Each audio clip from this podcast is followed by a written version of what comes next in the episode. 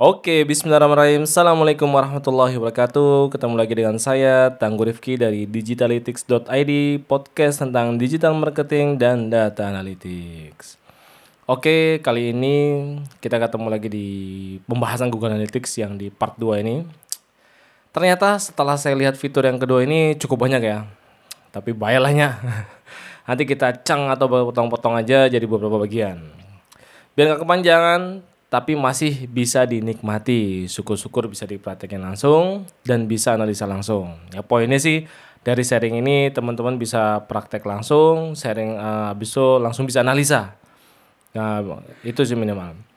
Oke teman-teman bisa lihat menu di Google Analytics. Google Analytics dibuka dan pastikan teman-teman sudah terpasang ya. Baik uh, biar materinya ini uh, biar makin tersambung. Jadi saya enter ngomong kayak gini teman-teman dengerin, cuman ternyata Google Analytics belum dipasang, ya kene-kene kehet ya bahasannya sama aja bohong lah. Jadi kalau yang belum kepasang bisa lihat podcast sebelumnya yang pertama gimana cara pasangnya, ada video juga, monggo di download aja. Ntar dengerin ini podcast, uh, tapi Google Analytics belum terpasang ya itu dia, dikhawatirkan cukup sulit untuk memahaminya. Oke di bawah menu real time, uh, itu ada menu audience yang ikonnya orang ya. Nah ini menarik banget di sini nih di menu overview, kita akan disajikan data user. Apa aja datanya? Nah, yang pertama adalah user. Ini adalah data user yang datang ke website kita. Jumlahnya lebih banyak dibanding new user karena bisa jadi ada yang retention. Oke, poinnya ya. Ini user bisa jadi lebih banyak. Kemudian yang kedua adalah new user. Ini adalah user baru yang datang ke website Anda. Jadi kalau dia baru pertama kali datang, nah inilah data yang dimunculkan yaitu new user, ya user yang baru lah dalam website kita. Jadi misal ada case, target campaign Anda adalah mendatangkan sekian new user. Contoh, KPI-nya adalah dalam sehari uh, goalnya adalah 1000 new user. Maka matriks ini sangat membantu Anda menganalisis berapa banyak new user yang datang dan cek datang dari mana aja 1000 user ini. Nah, ini kan jadi kita tahu. Kita target adalah misalkan 1000 user per harinya. Nah, kita mau tahu nih datang dari mana aja. Nah, ini juga bisa di breakdown. Nanti kita ada bahasan tentang ini ya. Dari mana aja nih datangnya. Kemudian adalah sessions. Nah, ini adalah jumlah session. Apa maksudnya nih, Mas?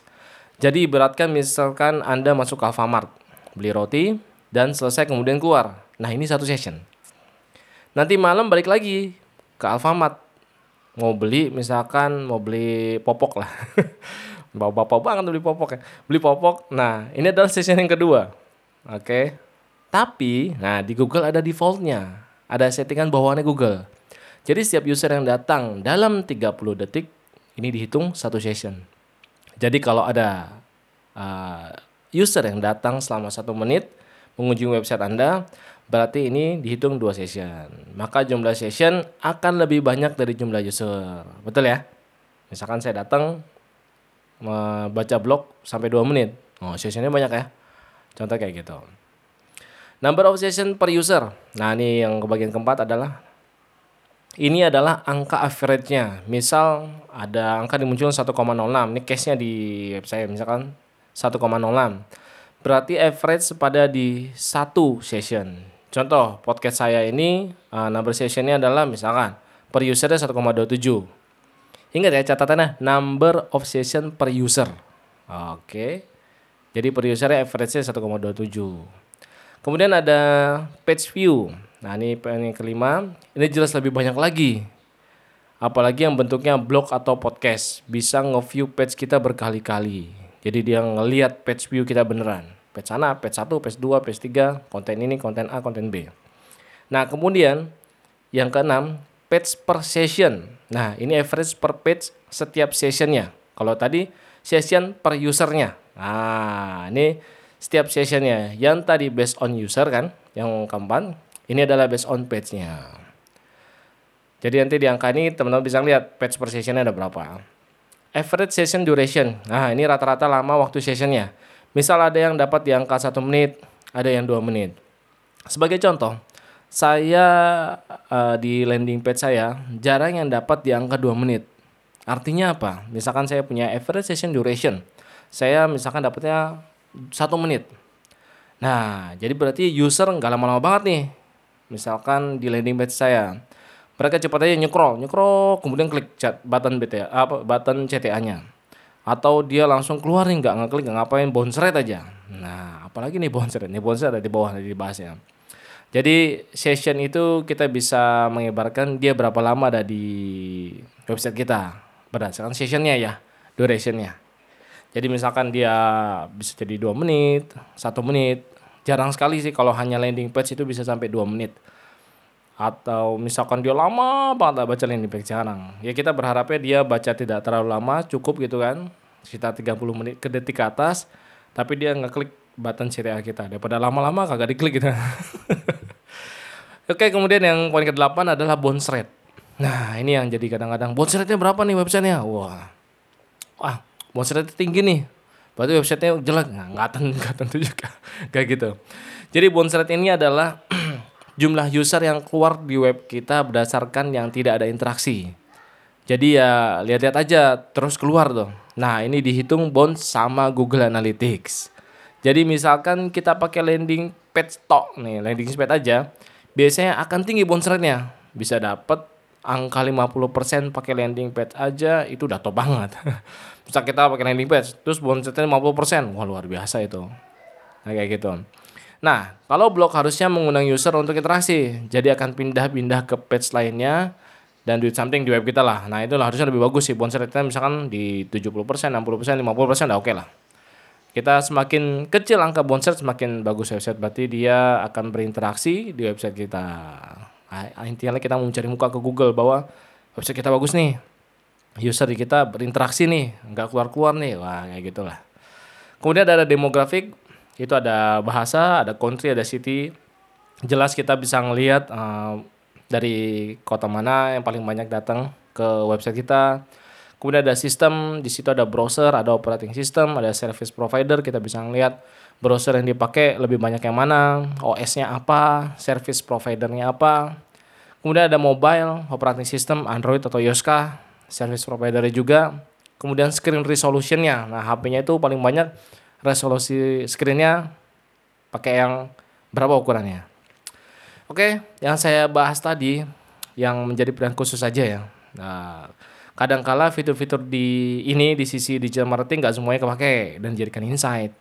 Karena apa? Karena memang bagian kita ya bukan memang bukan bagian kita kalau untuk yang bahas-bahas screen resolution itu. Karena ini bagian UI dan UX lah misalkan jadi perlu. Jadi kita bisa ngasih insight ke bagian tim kita yang bagian bikin website, Mas. Ini paling banyak uh, resolusinya screennya sekian. Nah, jadi dia akan ngedesain UI-nya ukuran uh, dengan yang paling banyak datang. Karena kebutuhannya sesuai dengan UI dan UX-nya.